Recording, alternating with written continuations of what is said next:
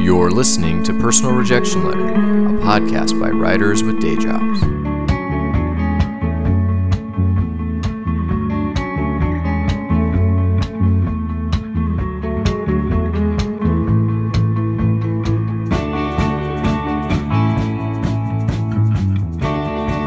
Hey, Kelly Daniels. Hello, Dan Libman. How are you doing today? I'm doing well. How are you? I I'm glad you asked. I have a little bit of a allergy thing going on today, so I've been coughing, and I may cough throughout this podcast and next week's podcast because I predict that it's going to last for a week. It's Um, it's going to last until the end of recording next week's podcast. Yes. Um, it also turns out that I'm. Um, I seem to be allergic to staying up to like one one thirty in the morning and drinking beer last night um, Really? because I also have that. And guess what? I, how I dealt with uh, my late night last night. Got Um, up early to bring my kid. Sorry, I didn't let you guess. Yeah. Um, that was rhetorical. I brought my kid to soccer, 8 a.m. Then I had to meet my wife at the gym, and I worked out while hacking and coughing and having a headache for an hour and a half, as if that makes up for the bad behavior last night or the bad stuff I put in my body. Right. And then I had a salad for lunch. Good lord. A fucking salad. It was really unsatisfying. But here I am doing my favorite, one of my favorite things in the world to do. Talking about Working out, lit. making a salad, and uh, hanging out with your kid was that was actually what I was going to guess. Where did you? Who did you hang out with last night? Anybody I know? You know Ruben? Ruben Heine? I hear he's wonderful. He is. I saw a band play called Districts or The Districts. Uh, the kids love them. Kids Okay. love this band. And I had this real kind of genuine interaction with the lead singer. Um, and I guess they're pretty big. You know, they're big in Philly. They're from Philly and they have records and they tour around. And uh, hmm and I had this thing. I was uh, waiting for the bathroom, and I kept pulling on the door because I didn't quite believe that it was really locked. I thought maybe I just wasn't pulling it hard enough. So I kept rattling it and pulling it, and kind of going back a few seconds later and trying again. Finally, the door opens, and it's the lead singer of you know the headlining band, and he gave me a vibe as he walked by, as well he Nick- should. Right. I mean, he was like, "What's your problem, man?" Yeah, that. that was was just sort of like eh, people I have to deal with being a rock star, yeah. and uh, and that was it. And it was uh, felt like you know that was the kind of authentic interaction that I sort of look for when I meet famous people.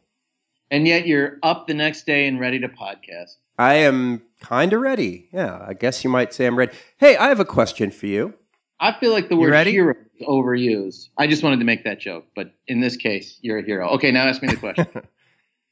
Who is the greatest practitioner of literature in the whole world currently living? Don't answer. Want to know why we're not going to answer? Because that crunching paper sound has called us away.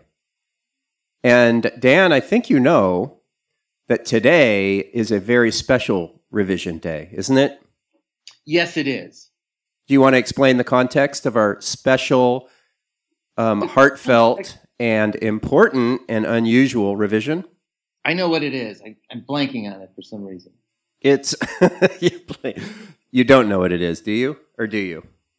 It, Go it- ahead. I, okay. I like your explanation. All right. Um, a in a previous podcast, we talked about what were we Your talking about exactly? Um, no, it was your um, great success when you first started writing, or kind of early-ish in your writing, um, where you published a story in the Paris Review. Bam, and then you got a Pushcart. Bam, bam, and um, not Plimpton wanting you to get too You, you much. forgot to mention the Plimpton Prize. The Plimpton Prize. I did forget that. and I didn't even write it down in my notes because I just I it was too much for me to take in. I couldn't let you have that much glory on air um, without me saying something to try to knock you down. So I said, "Yeah," and it's all been downhill since there. Something like that. I Right. I messed with you, and then you kind of went with the messed with and said, "Yeah, that's funny that getting early success is the the worst thing that can happen to a writer." Right. It turns out that a young um, listener of ours, uh, Sarah Correct. Jane, who uh, said that we could use her name on air, uh, wrote us, and she was kind of upset, and she's like, "I like you know listen to you guys," and I and she sort of takes us seriously, which is kind of surprised me, and now I have to rethink everything that that Yeah. people actually believe what we say. Um, and she said, "Oh, the whole thing about early success it, it threw her into a little uh, a tailspin, I guess." And she wanted us to talk about more. What do we meant by that? And so I think this would be a good revision segment. And uh, I guess I would start by saying that I was mainly just going for a cheap laugh, and that was ninety percent of my motivation. Uh, But I would say there's a ten percent kernel of truth to it. All laughs are cheap, Kelly. That's what you're going to learn when you attempt humor in, in the milieu of the podcast. I think that, um, and I, I had a little correspondence with Sarah as well. And um, I, I, as I recall, I also mentioned the the Garrison Keillor quote where he said that um, early praise is the worst thing you can do for a writer, or early success is the is the that is like the most damaging thing you can do to a young writer, something along those lines. He also meant it flippantly, but but you and I both sort of experienced that there is something to that. Yeah. But there's Right. nothing, absolutely nothing wrong with getting big and important and, you know, publications early in your career. So I would also just like to say that no, don't ever try not to succeed early, if you know what I mean. You know what I mean? I'm writing this down. so, and if you do get put a story in the New Yorker and you just started writing a year ago, then congratulate yourself because you've done something amazing. Um, what I would say though is that don't assume because of that that your ticket is punched or whatever, that, and that the rest of your literary life will be like that. It may, it may lead to more things, but and there is such a thing as mo- as uh, momentum, but it isn't guaranteed. So keep working, keep trying to be better than you were before, uh, and don't use a good publication as the excuse to just kind of rest and go, all right, I'm there. Now I can just keep, you know, And if I could out- make I- I would like to also just add sort of non flippantly from the heart that, well, first of all, when all that happened to me, I was 30. So not exactly young. Would you consider that young? Probably, probably not. Yeah. But in terms of a writer's life, it's, it's, it's probably the very last point at which you could claim any sort of youth. The other thing is that, um, for me, it, it was such a high to experience that. I, I got invited to a uh, a party in Mr. Plimpton's home, and I met with him and talked Wow. to him. And it was it was there were writers that you've heard of who were there, and uh, I mean it was just an amazing kind of a whirlwind experience. did you have to sleep with him? He offered that I could crash on his couch, but I had a hotel room. Oh, I don't know where it would have gone from there, but I would have.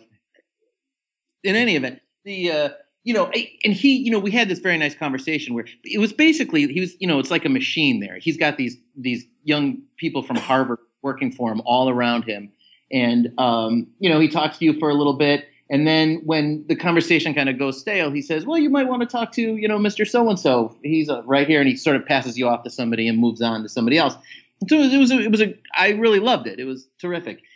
And then he said something sort of offhandedly, like very complimentary, which is that uh, I love your story and we'll publish anything you write from here on out.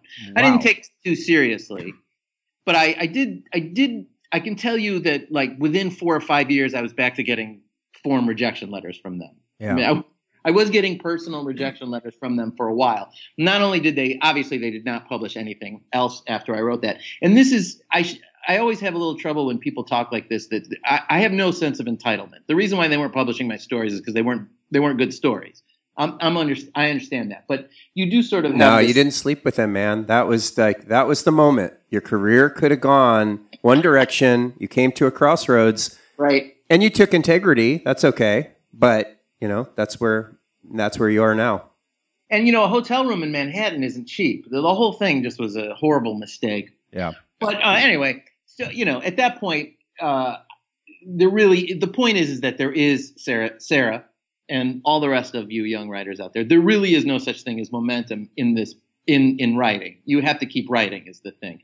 So the idea that you you deserve respect from the next editor at the next small literary journal because one literary, you know, I'll say it, giant, kind of praised you the right way is is just false. Yeah, but There- you still use all that stuff to get to to get through, you know, the clutter in query letters and things like that, right? I mean, it's, it's great for cover letters. And I just had this experience, which we're going to actually talk about in the next episode, where I've been working on a novel, and I have no trouble getting agents to look at a chapter or two of my novel because in my cover letter I say that I'm a Plimpton Prize winner and all that, you know, pushcart prize and all that stuff like that. But I can tell you that no agent has taken me on from those pages because there's no money to be had there.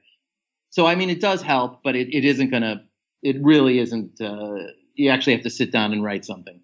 Yeah, which you do too, and uh, even sitting down and writing something doesn't automatically mean anything, but uh, except that right. you've written something.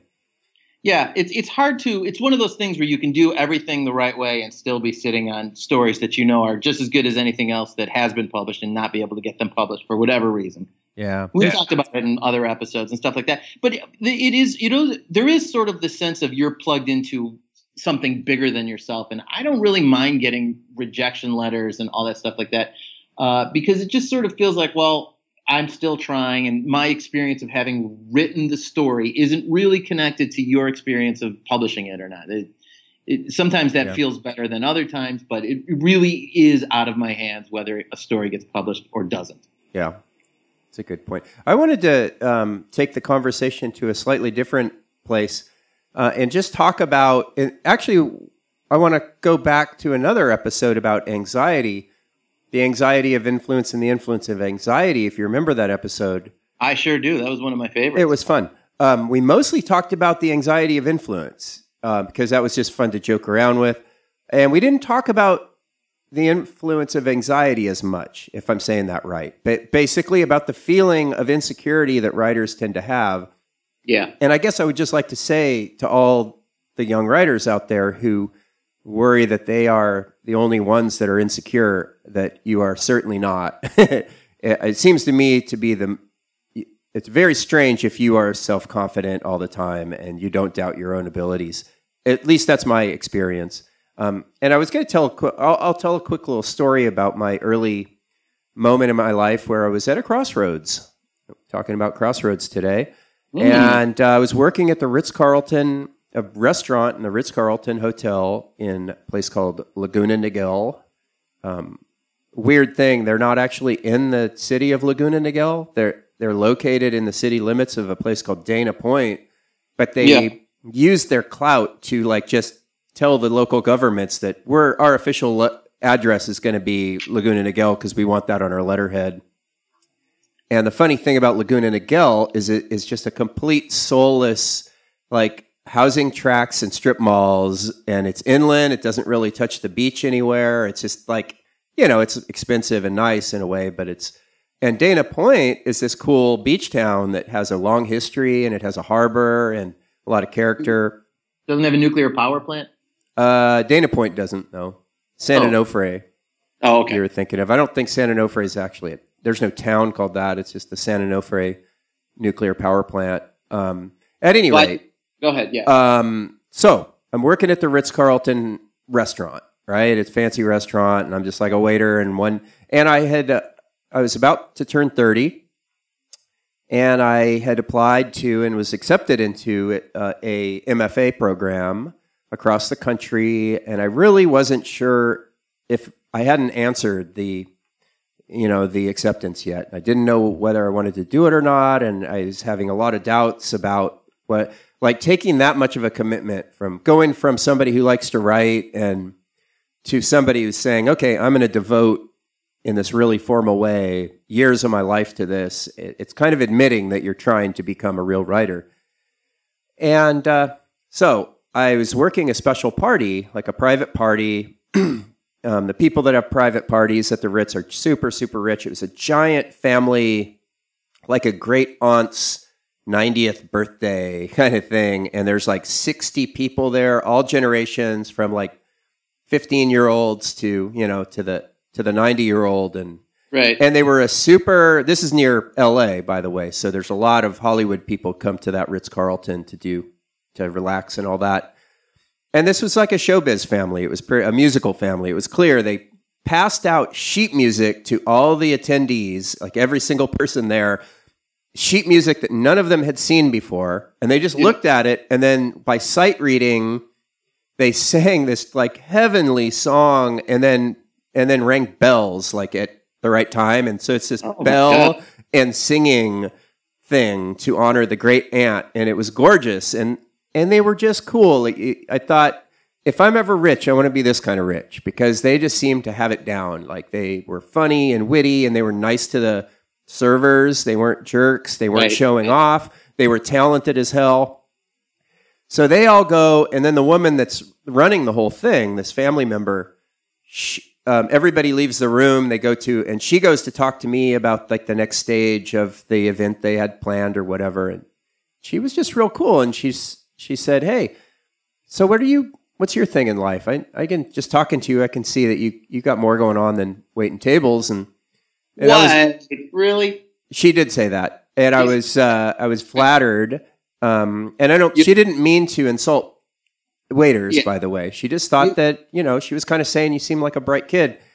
And uh, waiters can't be bright i guess. I don't know. You must have had your shirt tucked in or something. i don't know what i was doing right or wrong but um, or she just said that to everybody because she was just like knows it made them feel good Well, I don't mean to. I don't mean to disparage this. You actually do strike me as a bright guy too, so I know what she's talking about. Aw.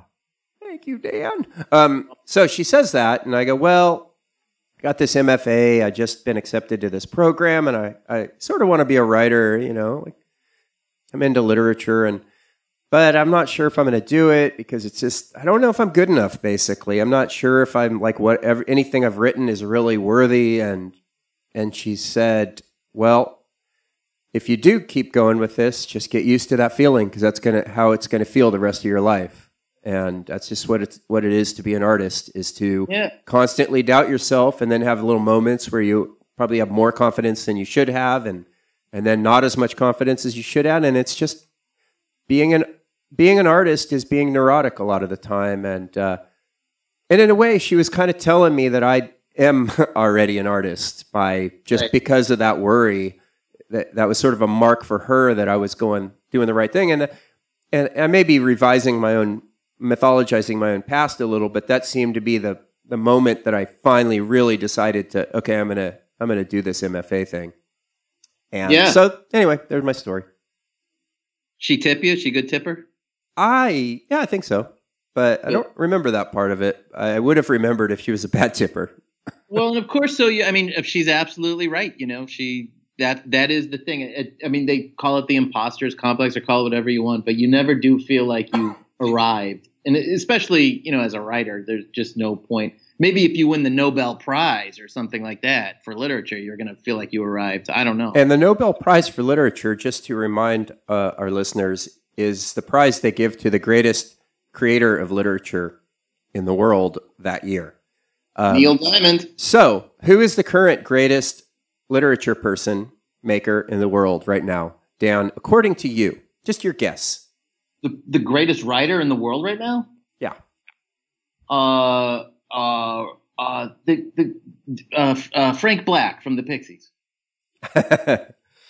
I think you're right. Yes, I agree. I'm glad that we, and I think that you would make a very, very good uh, Nobel Liter, Liter Prize for Literature committee member or chair of the committee. Um, actually, the greatest writer in the world right now is Bob Dylan. Yes. And uh, that was hot news when we first started this podcast a few months ago. Um, Mhm. But then other news got in the way. We were going to talk about it back then because it was on everybody's tongues, and then and then bigger, more kind of dire news events sort of happened, and uh, it got uh, eclipsed. And I think most people just stopped thinking about Bob Dylan um, and Not me. caring. Not you, but now we're back with it, and I think it's a a valid question, or at least an interesting question. Um, do What you think he deserved it, Dan? And if so, or if not, um, explain your rationale. Okay, I, I'll answer the question because it's it's a question that I've answered many many times. In fact, my 14 year old daughter once ran up the stairs while my wife and I were having an argument and said the greatest thing of all time, which was stop fucking arguing about Bob Dylan. She screamed that at us, and the reason why is because um, that ain't the Brady I- Bunch, man. That's real life.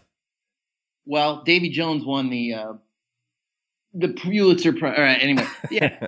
Gabe, cut that out. Yeah, the, I I do think Bob Dylan's Nobel Prize was well deserved. I am one of I, and it's not just because it upset the right people, but I think that his lyrics and his uh, you know the poetry of his words. I know he sings them, but it's still words on a page at some point. I think that they have a specific kind of resonance that people are able to read all sorts of stuff into, and it's hard not to start thinking about it, you know, immediately as soon as you read a Bob Dylan lyric, you start like thinking, well, what did he mean? And then you start assigning meaning to all sorts of different stuff, and it works on almost an alchemical, an alchemically. What's Yeah. the word? Yeah, I mean, it works on some really great level. I, I read his um his biography. Alchemical means really great then? Just Yes. just to be clear so our, our listeners don't uh you know, we want everybody to use words the right way. Okay. Yeah, Carry on. Neato. Basically, it means Neato. Uh, I just think that he's got a he whatever he's got something indefinable, but it is absolutely there. And I think his Nobel Prize, the committee was right. They and actually that's what they gave. They they said um, you probably have the statement right in front of you there about how he opened up new ways of communicating or whatever it was. I guess that re- refers to the fact that they're songs. But I think it was well deserved. I'm I'm behind the Nobel Committee. I Okay. That's fair enough. But yeah. I am not, and it's I'm not a uh, going to bat for my position because I don't, you know, it's just not something I'm going to have a teenager scream at me to quit arguing about kind of person. But um, did that make sense? I think it did. It Um, did. Uh, you know, it just makes me feel sad for you. I don't have a teenage child, so I, I just am not there. So, um, but uh, I am. I've thought about this about myself, what kind of person I am, and and for better and worse, I am somebody who craves symmetry and order, and I actually believe in rules. And I just think that this is. I can't convince myself that this is not a breaking of the rules for a one-time thing because we love Bob Dylan. I don't think any other songwriter has ever been um, even considered in my lifetime and never will sure again for the rest of my life. Yeah. So just, I just think that if you're going to say songwriters, you need to consider them. They need to be on the list every single year or never. That's my position on it. And it may seem arbitrary, um, but it also has to do with the way I write and the way that I think about the world. I, I, I kind of crave consistency and um, friend of mine said it had something to do with being raised hippie where there weren't any rules and i was always just trying to find my own boundaries and Yeah. um, and it just doesn't seem fair that you would just say uh, you know this one time because this guy is so cool. I i guess i don't believe that he is a once in a lifetime talent. I think that Oh, he is there's a few other talents that also could be argued are not as well known perhaps but um okay, a couple things. I'm going to jump in here. Let's. I mean, let's. You you you called it singer. He didn't. He didn't win for his singing, and I don't think he would have won for his singing. And you know, Molly agrees with you on that. She said, "Give him a Grammy. Don't give him the Nobel." The other thing is that. Um, well, two. First of all, we don't know who's on the list, but you know, you're right. Probably Cat Stevens isn't on the list, or Cat Powers isn't even on the list. But the other thing is that uh, you they're giving the prize out to somebody anyway. Surely there's tons of more talented writers that you've never heard of who are deserving of that prize that aren't on that list. So just because he's Bob Dylan, yeah yeah i mean i guess i'm uh, maybe i was trying to stretch my my reason for disagreeing too much and it's simply that you know there's there's a lot of different kinds of ways to honor a music it's not a singing voice but he sure as hell didn't get in because of the book tarantula you know or his children's book or whatever you know what i mean there's or Chronicles, yeah, it's very badly written, but it's And- but it but but fascinating. Yeah. Um, here's the second question Does it matter? you know, you said something about it pissed off the right people. Um, that, does it, yeah, what is your argument that, that it is even worth us talking about, um, aside from the fact that we, you know, we need to come up with a new topic every week and, you know, might as well do this one. Uh, well, I mean, I guess on my Facebook feed was filled up with writers who spend a lot of time carefully choosing their words, poets who are very uh, fussy with their language, saying things like, Anybody who thinks Dylan deserved this should get a hot poker shoved up their ass. That's not a paraphrase. That's actually a specific thing that a poet that I'm friends with only on Facebook, who has a number of books published, some of whom you've probably heard of, actually wrote. So the, question is, why did it get the poetry? It was Aaron Baker, right? Hi, Aaron. it was not Aaron Baker. No, I don't think Aaron I would would love to know that. what he thought about that. Do you know what he thought about that? Yeah, Aaron doesn't listen. No. We're only friends of his. He's not gonna. Um, I'll, I'll. Can I read something to you? I brought. I brought Mhm. a copy of Chronicles, okay. and there's a passage in here. This is. It's ostensibly his autobiography, and there's there's when you read this, you sort of have the um, the the same feeling you get when you look at his lyrics, which is that you can find meaning between the words and between the lines. And he wrote this little passage that's sort of like an aside, and it's just it's about a paragraph long, and it's about sort of the creative process. I'm just going to read it to you. Page 90. One guy who kept reappearing in the news was Caryl Chessman, a notorious rapist whom they called the Red Light Bandit. He was on death row in California after being tried and convicted of raping young women. He had a creative way of doing it. Strapped a flashing red light to the top of his automobile and then pulled the girls over to the side of the road, ordering them out, hauling them into the woods, robbing and raping them. He'd been on death row for quite a while, making appeal after appeal, but his last appeal had been final, and he was scheduled to go into the gas chamber. Chessman had become a cause celebre, celebre, and luminaries had taken up his plight. Norman Mailer, Ray Bradbury, Aldous Huxley, Robert Frost, even Eleanor Roosevelt were calling for his life to be spared. An anti death penalty group had asked Len, that's his friend who he's been writing about this chapter, had asked Len to write a song about Chessman.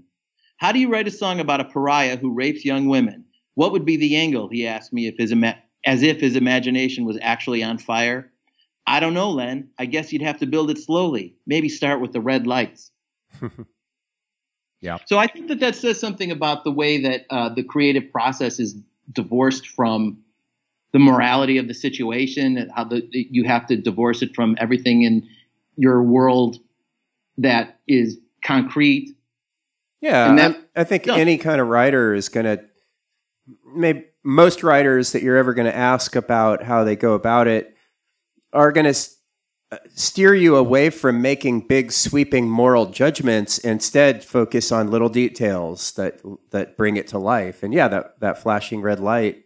Um, I don't know if that passage convinces me that he definitely deserves the Nobel Prize for Literature, but uh, it is neat. And I did, and I actually saw that passage being passed around Facebook, so I assume it's the the best moment in that book. Um, I think I'm the only one who did it. I did Sean, type it out. no, Sean uh, Chapman did. Mm, he might have copied mine. He probably did. He told I'm going to ask him. So anyway, that's it. That's uh, so he could talk about the creative process. He, he's he's uh, his. Uh, you know, I, you want me to find lyrics that are astoundingly deep, or what? What's the criteria of somebody? I guess the other question is that if you take a look at the list of previous Nobel winners, do they all meet your criteria of what an important artist is or what a serious artist is? If I read them, I, they might. Um, no, I. I guess my question was, does it matter? Um, and uh, I don't know that what you said convinced me that it matters whether he won it or not. Um, my answer to the question, my own question about whether it matters who gets the Nobel Prize and who doesn't get the Nobel Prize, is as far as utility goes, it, the Nobel Prize for Literature makes um, semi-famous writers internationally famous and gets their books published everywhere, and uh, and people who are are kind of provincially known become internationally known, and and um, and it basically makes somebody's career go from small to gigantic, and that seems to be kind of neat. And also, it be, these these books are translated, and- it has to do with posterity. Like you know, um, they carefully select books that that they think mean something. Are they the best books of the world at any given moment, or the best writers? No, probably not. There's no. That's impossible to really say. Um, but for various reasons, they find them important, and they have pretty good criteria or pretty good argument for why they should be read, and they do get read because of it. Um, I don't think this prize did a damn thing, you know, except got internet, except got Facebook buzzing for a few weeks, which was fun. Um, Right. It, it was nice to get away from the presidential candidate election kind of run up that was for a little while, but it did not get Bob Dylan anymore. You know, it, it started a conversation about what is poetry and what isn't poetry, but I don't know that it. I, I guess I just didn't think. I thought it was a kind of a wasted year to to pick somebody who's so incredibly famous and who has gotten so many acc- accolades Yeah, um, yeah. so many prizes. Uh, He's gotten, he's been honored in every way he possibly can, filthy rich. And to heap yet another one, it's just like he's that dragon in Lord of the Rings that is just sitting on this giant pile of treasure. And so to throw in another jeweled crown is just meaningless. Um, and in fact, he didn't show up to the to the awards, which I, I thought was kind of cool. I mean, I think he, Yeah. I like Bob Dylan, by the way, and I do think he's a genius in his way. Um, So what you're what you're almost arguing for is like having a more utilitarian purpose in awarding that particular prize. You want it, you want them to bring somebody out of the darkness and into the light, which That's they do. usually what they do. Yeah, I just think it's one year where they just didn't do the useful thing that it usually does, and and instead they just wanted to highlight somebody who was already highlighted, and they did it for their own purposes. And here's where I what I think is interesting about it, and this is my my little theory. I don't think Bob Dylan won for his lyrics. I don't Mm. think Bob Dylan won for his books, for his life, for his music, even. Um, I think he won because it is the final. I think the baby boomers very, very keenly sense their mortality and their their their weakening grip on the power of the world that they have held for the last 20, 30, 40, 50 years. Um, they're starting to dwindle in numbers. They're certainly aging. And Bob Dylan is the perfect emblem of the idealism of that generation. And the, those young kind of baby boomers at their best, in a way, you know, Yeah. protesting the Vietnam and it. And I think that that Nobel Prize didn't go to Bob Dylan, the man, the artist. It went to the ideal. It went to that summer of 68 when me and Moonbeam were sitting, you know, in the farm smoking reefer and listening to music. And you know what I mean? I, I just think that's You're what it's it's all like an emblematic prize. I mean, kind of the same way they gave Obama the Peace Prize after he had been in office for like four months. Yeah. Yeah, I do think that that's, that's a pretty, uh, uh, well, I don't know. There's probably differences in, in those two cases, but yeah, I think it's a fair comparison. Um, and I think for that, it's fine. You know, you have a very large in number and very influential uh, generation of people that, that have certain shared ideas and cultural moments.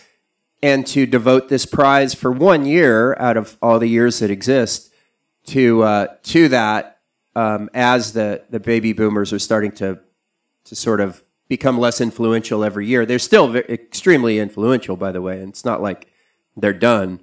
But um, that doesn't seem like an unfair thing to do. But Right. I think that it gets away from what I would imagine the purpose of the Nobel Prize in Literature should be. But uh, you know, it's it's not a Yeah. It doesn't break my heart, you know, and and I, I find this whole thing kind of intellectually stimulating to talk about, but I don't get hot under the collar about it either way. Um, and I do like his songs do kind of blow me away now and then, and, and I know exactly what you mean about the they don't make sense, but yet they Right. feel like they make sense. Well, you bring a lot of your own meaning to them, and um, you know he wanted he he has won an Oscar. You know what song he won an Oscar for?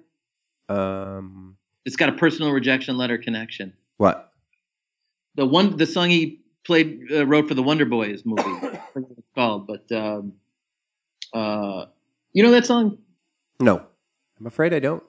It's the Wonder Boys. It was it was the theme to the Wonder Boys, the Michael Chabon show uh, movie. Shaban, Shaban. Yeah, Shaban. Um, you know, for some reason, I don't remember the song. It- It's actually I don't think it's called The Wonder Boys. I think it's called Wonder Boys. Whoa, hey man, back off! I just uh, I just hear podcasting. I didn't mean to ruffle your feathers. my feathers are not ruffled, my man. That's actually Not yeah. my feathers aren't as ruffled as your feathers, dude. no, they're not. Uh, for having created a new poetic for having created new poetic expressions within the great American song tradition. That's the official reason they gave it to him. Yeah. That's the citation. What else? So, yeah, I guess we're saying here at personal rejection letter, we're like, eh, fine. Yeah, but interesting to talk about. And If we won't we won't see enough. I mean, I would be upset actually if if they did what I'm saying they should do for consistency's sake. If they're every three years a, a song singer songwriter won, I would think that would be really shitty. Especially considering that musicians I think that musicians music gets so much more attention and so much more money already that to give more of it to to divert one of the few literary prizes big literary prizes to an already like obscenely famous musician seems kind of weird. It should go the other way. I think that they should start giving Grammys to like novelists and or poets especially because poets get not much, you know, they don't they just don't make much money and etc. Yeah, I had a I had a teacher in grad school. One, the year I was there, Stephen King won some literary prize, and he was upset about it because he kept saying he doesn't need it. He doesn't need it. He's got enough. But that's not what those purposes of those prizes are. It's not to like redistribute the wealth. I mean, partially, I think those prizes, not that the Nobel needs it, but partially the prizes give it to to big people so that people will talk about the prize. And the other reason is is you know they might think that the work itself has merit. I never read the Stephen King novel. I don't know, but yeah. So I mean, I guess we're we almost have to figure out what the prizes are for in the first place. And you're on Yeah. record as saying you don't think they're for much, that they're worth much anyway. That it's not that interesting to follow it. Yeah, it's just like a who's hot right now, and and there's a sort of random quality to who gets it and who doesn't, and you know whatever, it's fine. It's um, hey, I don't know how to transition out of this. It seems like we could keep going and sort of dwindling down. Um, but how about if I just ask you what you're reading, Dan, and what you're writing? I'm glad Anything you about asked, your Kelly. teaching that you want to talk about? We've got like two more weeks of the semester, and then I think I'm going to break bad on this current class that I've got. But I want to finish it up so that you know I want to make sure the, the evaluations are written and in the bank before I before I do. I'm reading the Wapshot Chronicle. Have you ever read that? No. It's John Updike. No, I'm sorry, it's John Cheever. Oh, is it a novel? Yes, it is. Huh. and um, it's really funny. I just started it. I, I was intended to read it over the summer, but there was a funny thing that happened in my house where the book I was reading got locked into a room where somebody was taking a nap, and if somebody goes in and wakes a person up just to get a book, then that person gets in trouble. So I ended up just taking this book because it had been delivered by Amazon. I'm sorry, liberal listeners. I know I, I am too, but it's I, I, I do order books from Amazon, and uh, I I just started reading it and I just fell right into it. He's have you read any of his novels? They're, I think they're No. better than the short stories. I've read that that big book of short stories. I've read it cover to cover, actually, which is uh, it's a lot Yeah. of short stories, and I love them. But you Yeah, like the novels better, huh? I do, and I've read all those stories too, or I think most of them. I don't know. I mean, they're sort of like grad school de rigueur for the for the uh, MFAs, and they're great. But um, it, it- you should read Falconer, and you should read. And this Wapshot Chronicle is great too. He's, he's very funny. I've also read his. They published his journals.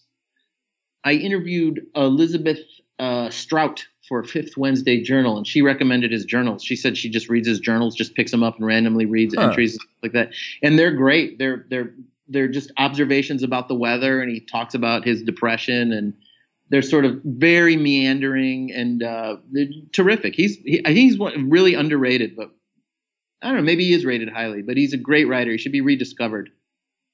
Sounds neat. I like the journal idea because that is sort of uh, a form. I guess I've been looking for forms that feel more authentic and closer to the author, and and less. Um, I guess less artifice, less obvious Yeah. artifice, at least. And it seems like journal might be exactly the the place that I would enjoy going. Yeah, these are great. I recommend them. Cool. What about you? What have you been doing? Um, I got a uh, this week. I'll talk about um, getting at my. I think my least favorite kind of letter rejection from the Sun. They there's four brands of uh, response that they give to uh, probably all their writers, but certainly the their regular contributors, and that is A is we love it, we'll take it, we'll send you the galleys in two weeks or two months. That sounds like That- a pretty good. Rejection. That's good. That's not rejection. That's acceptance. Oh, okay. Second one is also acceptance. It is we like it, but we want you to change the ending and the middle part and then the beginning and pretty much we want you to rewrite the whole thing, but if you agree to all our changes, we'll we'll accept it and we'll send you a contract. Okay, that's cool. And then there's the third level, which is level 1 rejection, which I just got for my latest piece that I sent them, and that is, you know, we we don't think it's really there yet, but and then two and a half pages of notes about everything that's wrong with it. Um, if you want to revise it, we'd love to take a look again, but no promises. Right. You know, and that's the one I got. So it what it does is it's like, wow, I really there's a lot of work that I could do to maybe get it public. So you feel like you have to do the work, but you still don't feel like well, there is no guarantee. And then the fourth level one is the um, no thanks, you know, this one doesn't seem to work for us, but good luck elsewhere. And um, so I got the the one where they want me to revise, or they've invited me to revise and re- resubmit. So I got that, and I thought about it, and instead of immediately jumping into the revisions, I I revised another essay that I have had kind of already waiting um, because I, I only send them one piece at a time, and uh, so I sent them. I spent about a week just revising and going over and over this one piece. Um, so anyway, that's my writing right now.